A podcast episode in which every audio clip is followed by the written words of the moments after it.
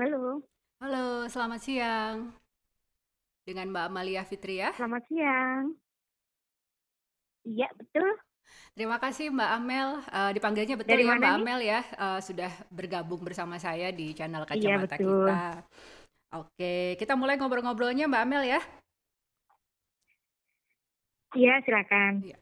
Eh, gini Mbak Amel, kan ada banyak sekali ya isu-isu menarik seputar pendidikan di Indonesia ya, mulai dari ada sertifikasi guru, ada tentang UN, dan mungkin salah satu yang kayaknya paling banyak nih diperbincangkan jadi dan jadi concern orang tua itu adalah tentang zonasi Mbak Amel. Secara sederhana kan kita paham bahwa zonasi itu Mm-mm. apabila eh, eh, seorang siswa ya atau anak kita itu bersekolah di tempat atau sekolah yang dekat dengan tempat tinggalnya. Nah, eh, selaku praktisi pendidikan, Mbak Amel bisa nggak Mm-mm. sih kasih penjelasan yang mungkin lebih detail gitu tentang zonasi itu sebetulnya seperti apa? Iya, jadi memang eh, sempat ramai itu kan ya Mm-mm. ketika eh, PPD PPDB kemarin ya tahun Iya. 2018-2019 Mm-mm. lah gitu kan. Mm-mm. Sempat ramai zonasi ini karena ternyata eh, ada pro kontra dan polemik di masyarakat. Betul. Sebagian mendukung, sebagian eh, apa ya istilahnya menolak. Mm-mm. umumnya yang menolak kan yang merasa bahwa anaknya pintar tapi eh, eh, tidak bas tidak bisa masuk di sekolah favorit Iya, gitulah iya, ya betul, betul. yang nilai. UN-nya tinggi tapi Mm-mm. ternyata kok nggak bisa masuk di sekolah eh, sekolah favorit seperti Mm-mm. itu yang pertama mungkin yang perlu dipahami Mm-mm. oleh kita bersama gitu ya masyarakat eh, zonasi itu sebenarnya suatu sistem yang terintegrasi gitu jadi kalau kita bicara yang tadi eh, Mbak Amalia sampaikan itu sebenarnya eh, eh, zonasi yang sistem PPDB-nya penerimaan mahasiswa barunya gitu loh. Mm-mm. Sedangkan zonasi itu sendiri meliputi banyak hal, bukan cuma tentang penerimaan mahasiswa baru. Yang tujuannya adalah untuk pemerataan mutu pendidikan. Sebenarnya intinya seperti itu. Jadi kalau kita bicara zonasi, sebenarnya yang diratakan itu kan mutu pendidikan secara umum, yaitu Mm-mm. meliputi apa saja. Ya di situ nanti akan ada kebijakan tentang pemerataan guru, Mm-mm. tentang pemerataan sekolah yang berkualitas, kemudian eh, pemeter- eh, pemerataan anggaran seperti itu. Jadi yang disoroti jadinya hanya PPDB zonasi aja karena memang sepertinya Mm-mm. yang kasat mata di masyarakat itu karena terkait dengan eh, masuk masuknya anak-anak ke sekolah-sekolah Oke. eh, tertentu gitu Mm-mm. ya Mm-mm. eh, yang dianggap favorit seperti itu.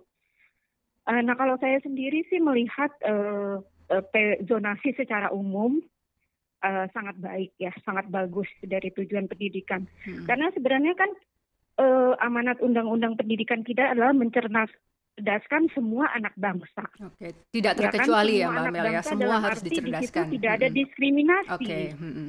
Betul, Mm-mm. betul tidak ada diskriminasi. Undang-undang tidak mem- tidak mengatakan bahwa tugas negara, eh, tugas kita bersama adalah mencerdaskan anak-anak yang pintar. Kan Oke. tidak seperti itu. Oke, betul betul. Ha. Kan Menarik ini. memang eh, eh, jadi itu juga sejalan sejalan dengan education for all bahwa Mm-mm. Edu- education itu tujuannya non diskriminatif. Dia hak semua anak, Oke. Mm-mm. bukan cuma hak anak yang pintar. Mm-mm. Eh, tapi di situ juga ada hak anak lain. Saya Mm-mm. tidak mau mengatakan eh, anak yang eh, bodoh Mm-mm. atau tidak pintar ya kan. Mm-mm. Eh, di dalam pendidikan itu tidak ada namanya anak yang bodoh atau Mm-mm. tidak pintar. Tapi yang ada adalah anak yang potensinya mungkin berbeda. Oke. Karena misalnya kalau kita melihat UN, UN itu kan hanya mengukur lima mata pelajaran. Mm-mm. Apakah lima mata pelajaran itu dengan sendirinya merepresentasikan eh, kepintaran seorang anak kan tidak. Kan Mm-mm. pasti ada anak juga yang dia pintar, dia berbakat, tapi di bidang lain yang tidak Oke. diukur oleh UN Oke, gitu. betul. Mm-mm. Ya, jadi prinsipnya seperti itu. Jadi eh, kalau boleh dibilang prinsipnya adalah equality, eh, equi- eh, equity before equality, ya kan? Mm-mm. Jadi kita tidak bicara tentang eh, persamaan bahwa semua harus rata, tapi kita bicara tentang bagaimana anak itu mendapat porsinya se- ya- se- yang sesuai gitu.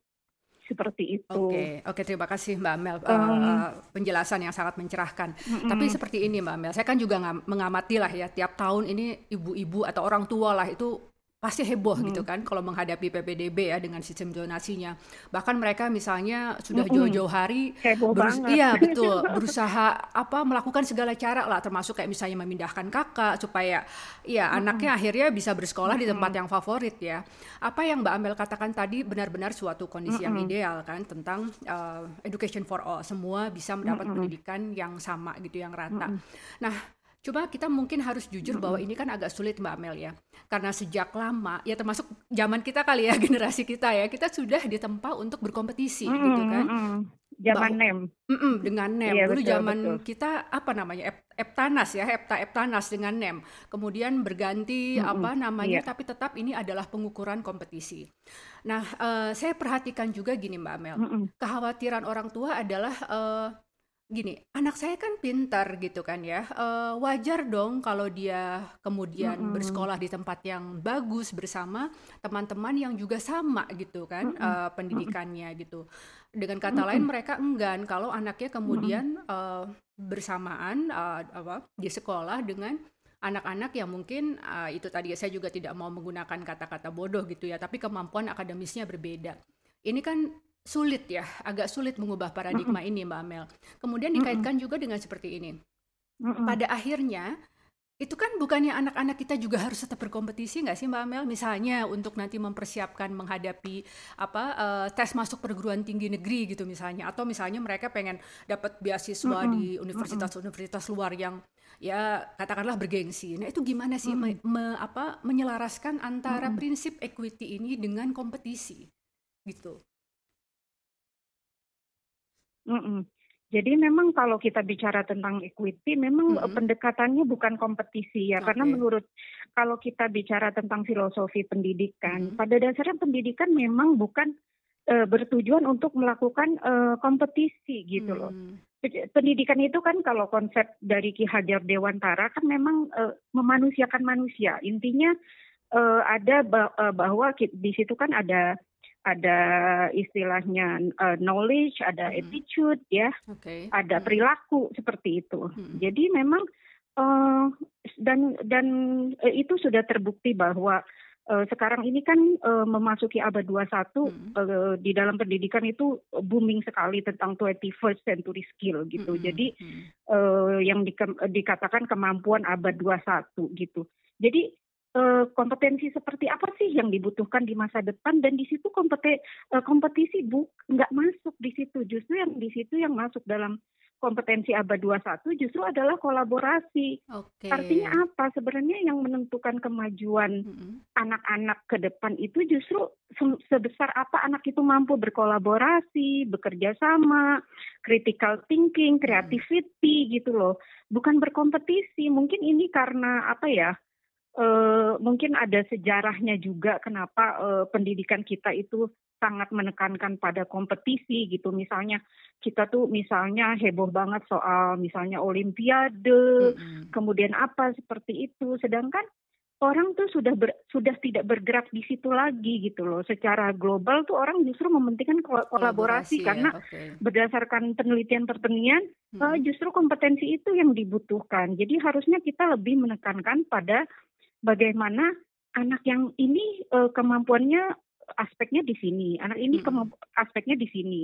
Ya kan dia hmm. mungkin lemah di bidang ini tapi dia kuat di bidang lain. Okay. Jadi istilahnya setiap anak tuh punya kelebihan dan kekurangan dan itu kekurangannya itu bukan dijadikan faktor kelemahan tapi bagaimana itu mendorong dia berkolaborasi dengan orang lain bukan okay. justru dengan kompetisi kompetisi gitu loh. Hmm. Jadi uh, istilahnya apa ya education is not race gitu loh hmm. uh, pendidikan itu bukan perlombaan, bukan perlombaan ya, gitu ya, okay. hmm. tetapi uh, education itu iya education itu adalah bagaimana usaha bersama untuk maju bersama hmm. gitu loh hmm. jadi kesukses kesuksesan seorang anak bukan hanya diukur dari uh, ke, keinginan dia secara egois untuk maju sendiri tapi bagaimana dia misalnya bisa uh, mendorong dan mengajak teman-temannya yang lain juga untuk maju gitu hmm, loh. Okay, okay. Jadi uh, di situ juga kita bisa melihat bahwa kompetisi kompetisi itu sebenarnya kan sebenarnya bau bagus hmm. sebagai stimulus ya. Hmm. Dalam arti uh, kompetisi itu bisa jadi stimulus orang untuk maju, tapi mm-hmm. jangan jadikan itu sebagai tujuan akhir gitu. Okay. Jangan jadikan itu jadi uh, istilahnya menghalalkan segala cara untuk menjadi juara misalnya mm-hmm. seperti itu. Mm-hmm. Karena memang kalau kita bicara tentang uh, misalnya nilai UN mm-hmm. ya. Uh, nilai UN itu memang uh, di set sebenarnya tujuannya adalah untuk mengukur uh, untuk memetakan pendidikan dengan tujuan untuk bisa diketahui uh, di dalam proses pendidikan ini salahnya di mana, kurangnya di mana, sehingga bisa dilakukan perbaikan.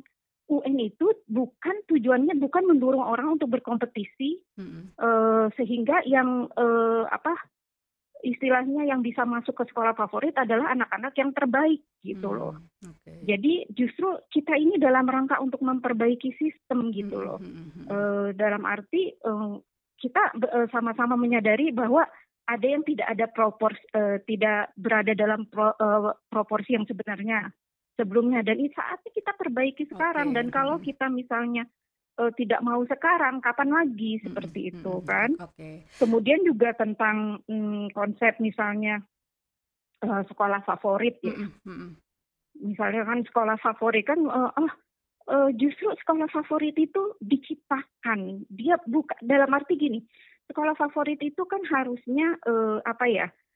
Dia sesuatu uh, proses yang disebabkan oleh uh, uh, sebuah proses pembelajaran yang bagus, mm -hmm. kemudian menghasilkan skala favorit. Mm -hmm. Tapi yang terjadi sekarang ini adalah skala favorit itu bukan karena prosesnya yang benar, tapi memang ketika sejak penerimaan mahasiswa baru, mm -hmm.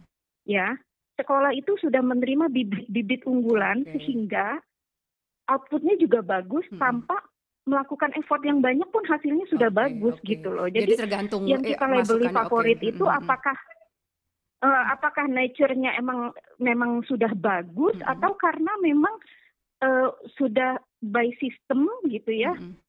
diberikan input yang bagus gitu. Mm-hmm. Seperti itu. Oke, wah ini menarik sekali Mbak Mel. Nanti mungkin kita akan gali lebih dalam lagi soal UN ya. Nah, tapi ini saya mau tanya nih, uh, masih kembali ke masalah mm-hmm. zonasi itu tadi mm-hmm. orang tua uh, dan anak juga mm-hmm. tentunya mm-hmm. itu sepertinya kan kita masih merasa perlu ada reward gitu ya. Jadi misalnya anak pintar masuk sekolah bagus, mm-hmm. misalnya dia ranking satu gitu. Walaupun sekarang sistem ranking pun mulai ditinggalkan. Nah, mm-hmm. um, dengan sistem zonasi mm-hmm. ini, di mana kolaborasi mencoba lebih ditekankan, kira-kira sebetulnya masih bisa nggak sih Mbak Mel anak-anak yang pintar ini dapat reward gitu loh supaya itu tadi mereka punya stimulus untuk kemudian uh, ingin mencapai hal lebih baik gitu. Tapi pada saat kemudian kompetisi ini menjadi tidak penting ya dalam sistem zonasi, kira-kira bentuk reward seperti apa yang bisa memacu siswa ini, Mbak Mel? Nah itu ya kan. Hmm. Jadi uh, sebenarnya ya pertama sih mungkin ya memang pasti agak susah ya hmm. beralih istilahnya paradigm kan ya. hmm. ya. Paradigma ini udah bertanam bercokol lama gitu hmm. loh di betul, betul. kita bahwa uh, uh, jadi jadi memang tidak semudah membalik tangan mm -hmm. uh, dan tidak semudah itu uh, kalau kita bicara tentang oh filosofinya begini-gini mungkin orang tetap akan merasa bahwa ada ketidakadilan, mm -hmm. tapi tidak adil untuk siapa gitu mm -hmm. kan. Mm -hmm. Nah, kalau misalnya adil untuk anak-anak yang pintar, mm -hmm. bagaimana keadilan untuk anak-anak yang uh, misalnya rumahnya berbeda ya itu mm -hmm. tidak bisa masuk Uh, iya, mendapat tidak bisa masuk ke sekolah itu walaupun rumahnya dekat mm -hmm. karena nilainya tidak mencukupi, mm -hmm. misalnya seperti mm -hmm. itu. Karena di sini itu kita fokus pada nilai. Jadi memang mm -hmm. tidak tidak bisa terlepas tuh zonasi dengan sistem penilaian yang dilakukan oleh sekolah mm -hmm. ya, bukan mm -hmm. hanya UN. Okay. Jadi sebenarnya banyak cara, mm -hmm. banyak cara kita memberikan apresiasi kepada anak yang uh, apa ya uh, berbakat dalam hmm. arti bukan cuma pintar akademis ya. ya. Jadi hmm. setiap anak itu pasti punya kelebihan di bidang masing-masing hmm. dan di situlah tugas sekolah ya untuk membuat sistem di mana setiap anak merasa diapresiasi dengan kelebihan-kelebihannya okay. yang tidak melulu harus akademik. akademik okay. Yang akademik tentu tetap harus diapresiasi hmm. gitu kan. Jadi misalnya uh, uh, kalau misalnya kalau misalnya contoh kebetulan karena kita ada pengalaman ya mm-hmm. beberapa tahun di luar negeri mm-hmm. sehingga kita tahu anak-anak kita bersekolah di luar negeri itu seperti apa setiap anak tuh misalnya setiap minggu atau setiap bulan dia mendapat penghargaan dari sekolah mm-hmm. yang bentuknya bisa macam-macam gitu mm-hmm. misalnya anak yang misalnya dia akademiknya biasa-biasa aja mm-hmm. tapi dia anak yang selalu ketika dimintain tolongnya temennya nggak pernah nolak okay. gitu mm-hmm nanti dia akan akan ada achievement reward yang dibacain di pengumuman sekolah hmm. gitu diumumkan di sekolah dan dia dipanggil maju ke muka umum untuk achievementnya itu gitu loh tentu ada achievement achievement yang sifatnya akademik yang juga harus dihargai sama hmm. seperti itu kemudian ada achievement untuk yang sifatnya uh, di luar akademik hmm. misalnya art sport gitu okay. hmm. jadi sebenarnya karena di undang-undang sendiri, di undang-undang sendiri itu mengamanatkan bahwa uh, yang berwenang untuk uh, menilai siswa itu adalah sekolah, hmm. bukan negara. Okay. Jadi undang-undang sendiri sudah memberikan istilahnya kewenangan otonomi kepada sekolah hmm. untuk menilai seorang anak. Hmm. Karena apa? Sekolah itu adalah lingkungan yang paling dekat dengan anak itu hmm. gitu sekolah itu yang tahu sekolah dalam hal ini yaitu kepala sekolah, guru dan lingkungan sekitarnya ya. Hmm. Dia yang paling tahu bahwa anak ini oh akademiknya seperti ini, hmm. karakternya seperti ini, attitude-nya seperti ini kan seperti itu. Nah, di dalam sistem penilaian nanti ini harus integratif holistik, nggak bisa dia dinilai akademiknya aja, hmm. tapi bagaimana dia memperlakukan orang lain, bagaimana dia bersikap di sekolah segala macam gitu. Jadi nanti penilaian itu akan sangat harusnya harusnya holistik dan itu dilakukan oleh sekolah yang mengamati langsung anak itu okay. dan hmm. anak yang pintar secara akademik pasti akan ada mekanismenya hmm. yang nanti bisa ditentukan oleh sekolah untuk hmm. memberikan penghargaan okay. dan itu nanti juga akan terbukti ketika dia harus terjun istilahnya ke pasar bebas ketika hmm. nanti um, lulus SMA kan harus menghadapi ujian masuk perguruan tinggi kan hmm, betul hmm ujian masuk perguruan tinggi negeri. Nah, di situlah saatnya dia berkompetisi bebas, di mana kepintarannya itu pasti akan mendapatkan hmm. rewards berupa diterimanya dia di PTN yang akan dia pilih okay, gitu loh. Jadi reward itu nggak mesti selalu yang harus uh, apa ya uh, nilai UN atau apa yang seperti itu. Banyak hmm. banyak banyak cara untuk memberikan reward kepada uh, anak yang berprestasi ya kita sebut sajalah berprestasi gitu. Oke. Okay. Oke, terima kasih Mbak Amel, menarik banget. Nah, itu tadi saya uh, kembali ke masalah UN ya yang sudah sempat Mbak Amel singgung. Ini kan menteri baru ganti nih Mbak Amel ya. Wah, uh, apa Kemendikbud punya menteri yang termuda mungkin ya di jajaran kabinet kan uh, dengan pengalamannya di apa yeah. dunia startup. Banyak sekali harapan yang ditujukan kepada uh, Mas Menteri ini ya, uh, Nadiem Makarim. Dan terbukti memang dalam beberapa waktu yang lalu beliau sudah membuat gebrakan salah satunya dengan mengumumkan untuk menghapuskan UN gitu ya dan menggantikan dengan sistem yang baru. Ini kayaknya banyak yang belum paham ya, banget betul. nih Mbak Amel, ha, ha, termasuk saya juga kadang suka bingung gitu. Jadi mungkin Mbak Amel bisa nggak share, uh, mungkin secara singkat aja, mm -hmm. sebetulnya perubahan apa yang akan dilakukan uh, untuk sistem uh, untuk UN ini. Jadi dari UN ke apa ujian kompetisi itu sebetulnya apa sih yang dinilai?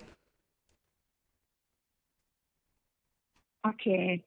Jadi uh, mungkin uh, saya perlu juga ya, ini kesempatan bagus gitu hmm. untuk mensosialisasikan tentang kebijakan baru uh, dari Kementerian Pendidikan di bawah Pak Nadim ini. Hmm. Jadi filosofinya adalah uh, kemerdekaan untuk belajar hmm. yang ditekankan oleh Pak Menteri itu kan kemerdekaan hmm. untuk belajar. Artinya uh, bagaimana proses pembelajaran itu benar-benar memerdekakan siswa. Hmm sekolah, guru untuk berproses seperti itu. Mm -hmm. Nah, selama ini kan memang uh, istilahnya uh, bukan bukan mengkambing hitamkan UN ya, mm -hmm. tapi kan setelah melalui biasa kan dalam sebuah kebijakan pasti ada evaluasi okay. dan seterusnya. Yeah. Ternyata kan ditemukan bahwa ada beberapa hal yang terkait dengan UN itu yang mm -hmm. uh, uh, kurang pas ya. Mm -hmm. Dalam arti uh, misalnya uh, kondisinya adalah bahwa uh, pertama itu dilihat bahwa UN itu terlalu berpatukan pada konten. Mm-hmm. gitu pada konten mata pelajaran ya mm-hmm. uh, bukan pada kompetensi penalarannya. Okay. Sedangkan kurikulum 2013 itu menetapkan bahwa kurikulum itu berbasis kurikulum kita itu berbasis berbasis berbasis kompetensi. Kompetensi. Mm-mm. Artinya harusnya ujian uh, uh, ujian yang dilakukan juga adalah ujian yang mengukur kompetensi secara holistik gitu. Nah, dianggap selama ini setelah di dievaluasi dan dipelajari UN itu ternyata sangat berbasis pada penguasaan konten. Mm-mm. Eh, itu yang aspek pertama. Yang kedua juga dilihat bahwa UN itu selama ini disalah apa ya, disalahgunakan. UN itu tujuan udah utamanya kan eh, pemetaan mutu pendidikan. Mm-mm. Jadi dengan adanya UN bisa dipetakan tuh mutunya. Oh, yang pendidikannya belum bagus di provinsi ini, Oh, kabupaten gitu ini ya, misalnya. oke. Mm-mm. Kemudian sekolahnya di kabupaten ini, di kabupaten ini yang sekolahnya achievementnya anak-anaknya belum bagus, sekolah A, B, C. Mm-mm. Sehingga nanti bisa dilakukan feedback untuk perbaikan. Oke. Jadi sistemnya kayak loop sistem gitu, bahwa Hmm. dilakukan ujian nasional sehingga terpetakanlah tuh, misalnya dari sekian provinsi di Indonesia kan ketahuan tuh UN paling bagus provinsi ini, Mm-mm. Mm-mm. eh, rata-rata sekian provinsi ini yang masih di bawah standar provinsi ini terus kemudian turun ke bawah lagi kabupaten kotanya kemudian turun lagi ke unit sekolahnya. Sampai bisa ketahuan sekolah UN di kabupaten ini provinsi ini yang nilainya paling jelek sekolah apa. Tujuannya adalah dengan begitu beri- bisa diberikan semacam rapor kepada pemerintah daerah kepada sekolah bahwa nilai kalian masih segini loh. Berarti ada proses yang belum bagus dalam pembelajaran di daerah kalian, di sekolah kalian. Sehingga bisa dianalisa apakah karena gurunya kurang pelatihan, Mm-mm. apakah karena modulnya masih belum update, Mm-mm. ataukah karena eh, sarana prasarananya belum menunjang sehingga bisa dianalisa. Oke, sehingga bisa dilakukan perbaikan terhadap proses pembelajarannya. Mm-mm. Tujuannya itu. Jadi. UN itu untuk memetakan mutu yang nilai anak-anaknya itu sebenarnya cuma indikator. Oke, I see. Jadi nilai UN itu sebagai indikator bahwa mutu di sekolah si- situ Hmm. belum terlalu bagus atau mutu di sekolah ini sudah bagus.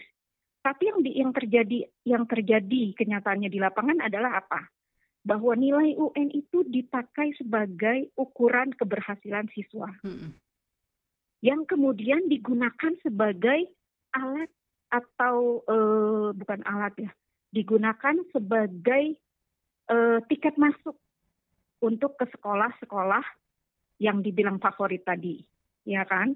Jadi nilai IQ- UN itu eh, yang harusnya digunakan sebagai pemetaan mutu, tapi dipakainya untuk indikator keberhasilan individu siswa Mm-mm. gitu. Betul. Jadi sebenarnya UN-nya itu sendiri eh, secara konten memang belum eh, belum sesuai yang tadi saya bilang kompetensi. Mm-mm. Secara penggunaannya juga salah ya. salah selama ini gitu. Nah, jadi harusnya eh, nah dengan seperti itu maka Pak Menteri Mm-mm. mempunyai kebijakan sekarang ini bahwa tahun 2020 ini akan menjadi ujian nasional terakhir Terakhir. Gitu. Mulai 2021 bukannya tidak ada ujian ya, Mm-mm. Mm-mm. karena nggak mungkin suatu proses itu tidak ada. Evaluasi, Kita kan mm. perlu tahu apakah proses yang kita lakukan mu- sudah baik atau Mm. betul, mutunya seperti apa. Evaluasinya kan harus tetap dilakukan. Mm-mm. Nah itu nanti akan diubah dengan yang namanya assess- assessment kompetensi minimum dan survei karakter. Nah di assessment kompetensi minimum ini bedanya apa sama UN? Kalau UN itu kan kemarin content base, content base itu berdasar eh, dalam bentuk eh, mata pelajaran ya. Mm. Jadi lebih mengukur kemampuan kognitif. Nah, yang sekarang itu eh, cuma dibagi tiga UN-nya.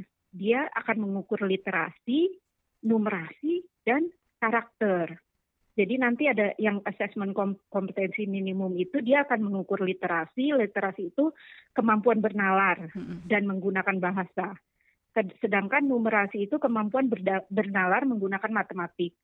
Nah, karakter itu yang menunjukkan eh, ya eh, kondisi misalnya apakah anak ini mempunyai karakter pembelajar, Oke. apakah dia toleran, Mm-mm. apakah dia yang seperti itu ya. Jadi Mm. tiga hal itu nanti yang akan diukur di Oke. assessment yang akan datang. Jadi Mm. tidak tidak berdasarkan konten, Mm-mm.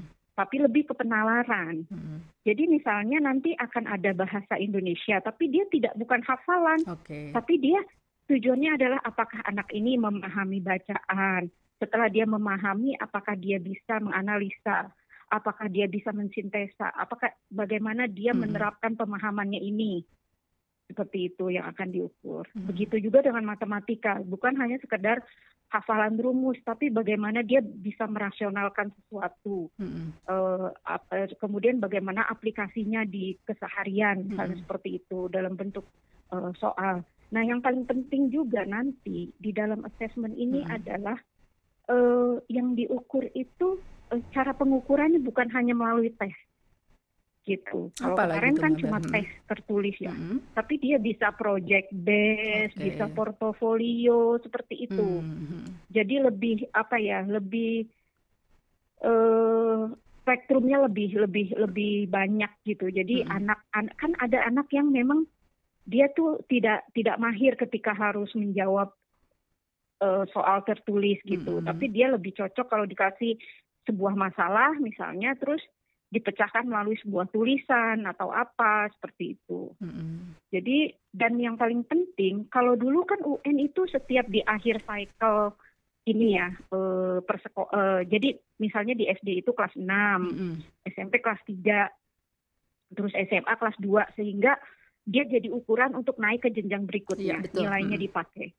Nah UN yang sekarang itu nah sistem yang sekarang yang nanti akan diterapkan itu eh, assessment kompetensi minimum itu dia akan diterapkan di kelas pertengahan. Mm, oke. Jadi misalnya di SD dia diterapkan di kelas 4, Mm-mm. di SMP diterapkan di kelas 8, di SMA di kelas 11. Nah, kenapa dilakukan seperti itu? Karena tujuannya kan untuk mengukur proses eh, pembelajaran di sekolah.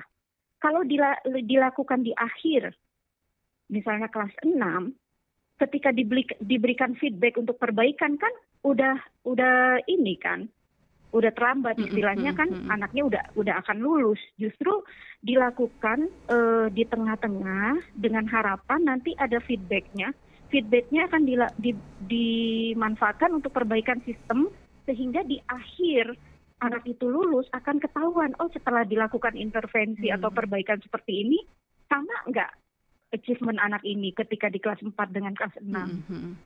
seperti itu. Jadi Oke. ada manfaatnya untuk perbaikan sistem itu. Mm-mm, Jadi mm-mm. filosofi perbaikan sistemnya itu yang eh perbaikan mutunya itu yang ditekankan. Jadi nanti nilai UN itu uh, sudah tidak bisa dipakai lagi untuk eh, ukuran anak itu masuk ke sekolah lanjutan karena kan dilakukannya kelas 4, Oke. Mhm. dilakukannya di kelas 8 di pertengahan. Jadi benar-benar sudah tidak ada eh, apa ya istilahnya sudah tidak ada cara bahwa nilai UN itu akan dilakukan eh akan digunakan untuk eh, eh, sebagai prasyarat masuk ke jenjang berikutnya. Nah Hmm. dengan dengan ini sebenarnya secara tidak langsung sistem yang baru ini akan meniadakan eh, polemik tentang zonasi lagi karena Hmm, nanti Oke. ya UN sudah tidak bisa dipakai untuk Mm-mm. masuk ke jenjang berikutnya otomatis salah satu eh, eh, jalannya yaitu sistem zonasi tidak ada Mm-mm, lain mm-mm, gitu. mm-mm, mm-mm. Oke, Seperti eh, itu. terima kasih sekali penjelasannya Mbak Amel. Ini mungkin saya boleh simpulkan sedikit ya dari eh, pembicaraan tentang dua topik yang sungguh sangat eh, kaya banget itu tadi ya, eh, akan berbagai pengetahuan. Jadi eh, apa mungkin bisa disimpulkan bahwa kedua sistem ini, zonasi dan UN itu benar-benar menekankan pada multiple intelligence siswa ya. Dan kemudian khusus untuk UN, saya lihat bahwa ini Iya, akhirnya di- akan dikembalikan fungsinya sebagai yang Mbak Amel bilang tadi sebagai pemetaan mutu gitu ya. Jadi sudah tidak bisa lagi dipakai sebagai Betul. alat assessment siswa seperti itu. Dan akhirnya eh, ini apa eh, memunculkan sebuah konvergensi dengan zonasi ya. Jadi akhirnya apa yang cita-citakan bahwa education for all itu bisa tercipta tanpa harus ada lagi eh, penilaian-penilaian berupa UN apa yang bisa dilihat dari nilai UN ini. Seperti itu Mbak Mel betul.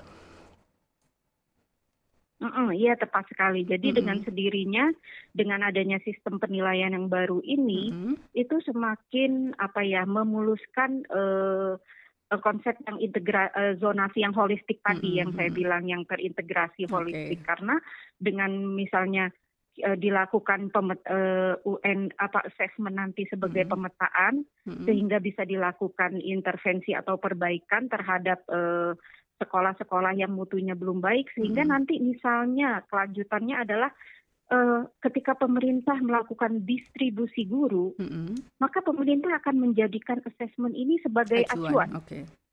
Karena kan ketahuan dari asesmen itu, oh sekolah yang uh, hasil asesmennya belum terlalu baik A, B, C, D, berarti sekolah itu akan mendapatkan fokus perhatian untuk uh, ketika nanti pendistribusian pendak, uh, uh, apa uh, pemerataan guru akan menjadi perhatian bahwa sekolah hmm. ini butuh guru. Nah, hmm. nanti kan akan ada perputaran guru.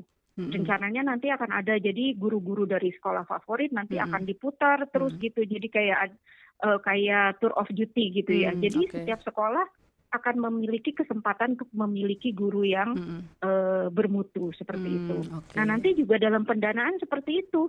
Dengan adanya assessment ini akan ketahuan kan sekolah mana yang masih uh, misalnya uh, hasilnya belum bagus yang hmm. ketika dianalisa bahwa mereka memang kekurangan sumber daya atau hmm. apa hmm. yang sifatnya berkaitan dengan uh, pendanaan nanti kebijakan pendanaan juga akan di uh, sesuaikan gitu loh. Hmm. Jadi benar-benar hal ini menjadi sesuatu yang terintegrasi dan tidak berdiri sendiri. Okay. Oke, terima itu. kasih Mbak Mel. Uh, nah, cuma ini Mbak Mel ya, kalau mungkin mm -mm. saya boleh kasih pendapat pribadi nih sebagai host gitu ya.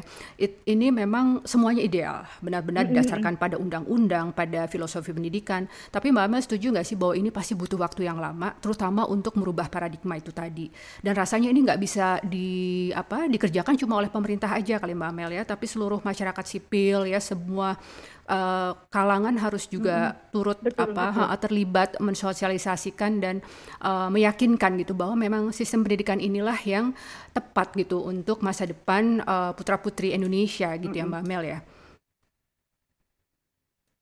Iya, dalam arti kita memang ya sebagai masyarakat kita hmm. uh, pertama memang kalau ada sesuatu yang tidak sesuai kita mm -hmm. memang harus mengkritisi. Mm -hmm. Tapi tentunya kita mengkritisinya itu tidak berdasar hanya uh, kebutuhan sekelompok orang mm-hmm. atau sekelompok tapi kita harus melihat the big picture-nya gitu istilahnya okay. ya uh, pendidikan kita bahwa kan uh, kalau kita lihat kemarin kan fenomena protes itu memang kan lebih ke fenomena kota-kota besar kan. Mm-hmm. Ya, sedangkan Indonesia itu kan bukan cuma istilahnya bukan cuma Jakarta, Bandung gitu ya. Mm-hmm. Uh, Indonesia itu kan kompleks Luas, banget. Mm-hmm. Bagaimana dengan pendidikan di daerah, mm-hmm. bagaimana dengan yang di pelosok seperti mm-hmm. itu. Nah, sebenarnya pemerintah itu berusaha ya dalam arti kita semua harus berusaha untuk melihat pendidikan itu sebagai sesuatu yang uh, pendidikan Indonesia gitu loh mm -hmm. bukan cuma pendidikan di Jawa atau mm -hmm. di kota besar gitu loh kita berkewajiban untuk istilahnya uh,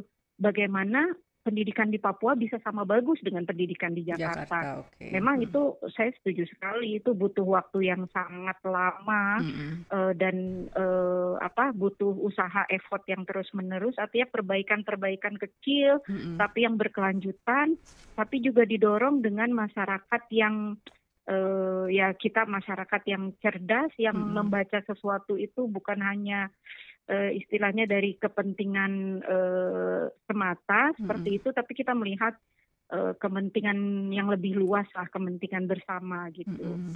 Oke. Okay. Uh, dan dan mungkin juga maaf saya kurang hmm. tadi ada hmm. yang yang ada yang perlu saya tambahkan hmm. satu lagi. Kemudian pasti kan ada pertanyaan, oh kalau hmm. assessment untuk cuma melihat mutu do, mutu saja, hmm. bagaimana dengan assessment uh, untuk anak didik hmm. gitu kan? Hmm yang untuk menilai anak didik itu nanti akan ada sistemnya yang USBN itu itu masih akan ada oh, okay. hmm. yang jadi kan ada UN ada USBN hmm. ujian sekolah yang hmm. nanti nah USBN ini nanti akan benar-benar dikelola oleh sekolah dilakukan hmm. sendiri oleh sekolah kewenangan untuk menentukan kelulusan ditentukan hmm. juga oleh sekolah jadi hmm. nanti peran pemerintah itu uh, dengan adanya prinsip merdeka belajar ini memang peran pemerintah itu di ranah tersebut memang sedikit demi sedikit dikurangi. Oke, okay.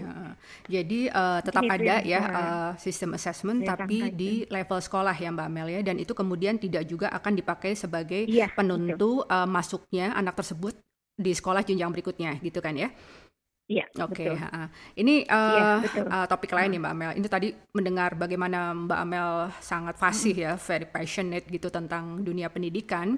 Eee, Mbak Amel kan background-nya HI nih. Terus Mhm. kenapa nih bisa nyasar ke dunia Iya. pendidikan dan akhirnya memilih untuk, eee, menjadi praktisi dan, mmm, apa, menjadi pengamat di sini Mbak Amel? Ah, ya. Jadi ya, eee, saya background-nya memang HI dari Universitas Indonesia. Jadi, Mhm.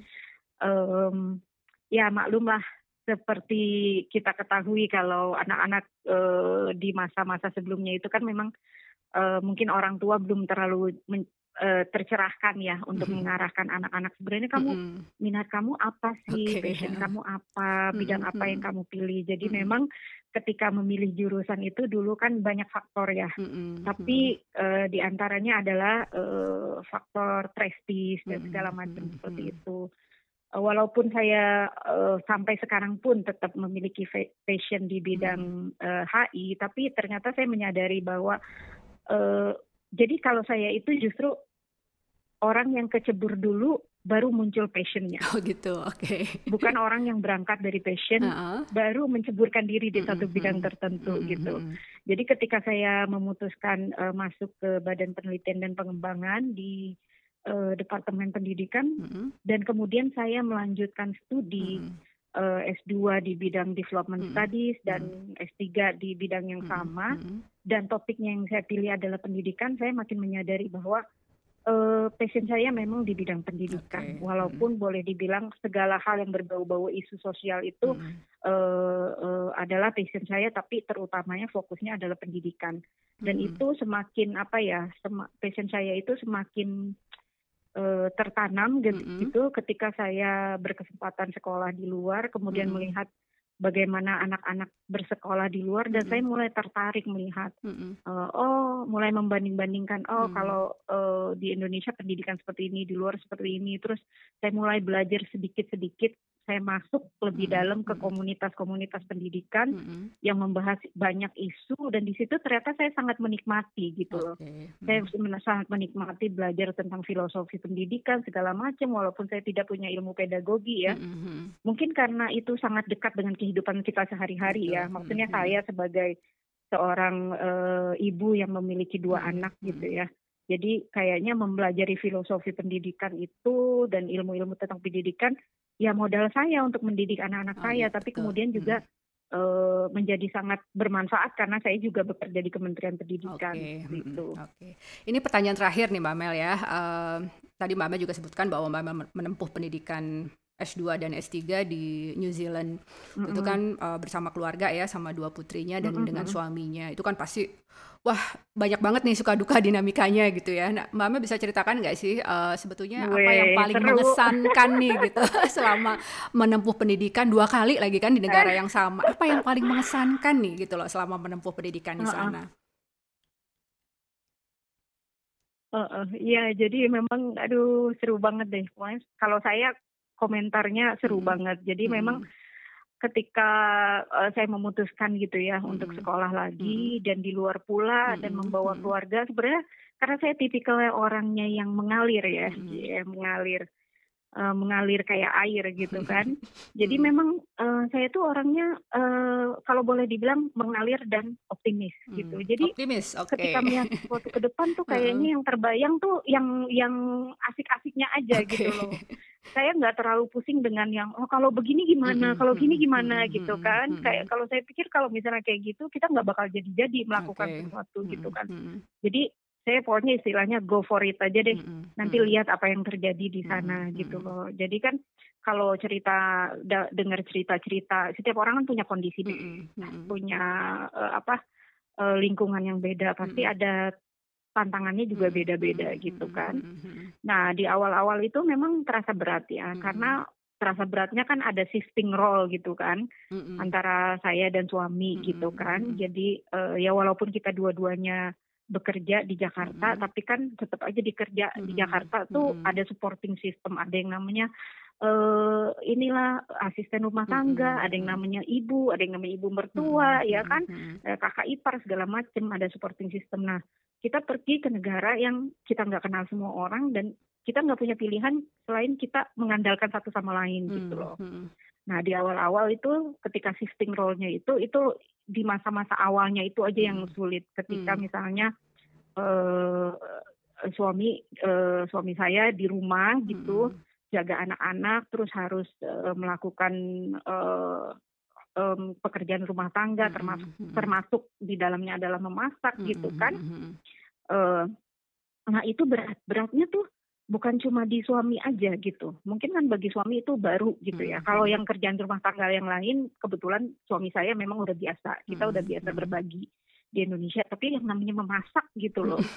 Itu sesuatu yang nggak pernah gitu loh. Akhirnya mulailah gitu. Dia Hmm. beri YouTube, oh, YouTube, nyari resep-resep, nyari ini gini-gini. Tapi di beratnya juga di saya kadang-kadang biasalah kita kan eh, tinggal di di budaya masyarakat gitu ya, yang kayaknya kalau ngeliat laki-laki ke dapur tuh gimana gitu kan. Mm-mm, Nah tabu walaupun ya. saya Mm-mm. termasuk orang Mm-mm. yang apa ya, yang Oh, oh, yang eh, walaupun kita saya termasuk orang yang agak cuek dengan norma-norma seperti itu gitu, Mm-mm. tapi tetap aja gitu loh ya ampun kasihan ya suami Mm. gue masa masak sih gitu kan tetap aja ada kayak gitu-gitu tapi akhirnya lama-lama begitu saya lihat dia juga menikmati dia Mm-mm, enjoy dengan perubahan perannya kitanya juga jadi lebih lebih ikhlas gitu. Ya Mm-mm, udahlah biarin dia menikmati ini gitu Mm-mm. loh. Dan ya tetap aja di situ ada pembagian ya. Kalau misalnya dia masak eh, saya nyuci piring. Kalau dia kalau saya masak dia nyuci piring gitu. Mm-mm. Nah, tapi yang paling berat itu adalah ketika kita dalam posisi under pressure belajar ya. Dalam arti kita misalnya lagi dapat tekanan gitu Mm-mm, kan, mm-mm. apa kita tiba-tiba eh, blok gitu, nggak Iya. bisa nulis, terus Revisi nggak selesai-selesai ya. komen yang nggak enak dari supervisor. Oke. mm-mm. Oh, oh, yang kayak gitu-gitulah, yang kayak gitu-gitu.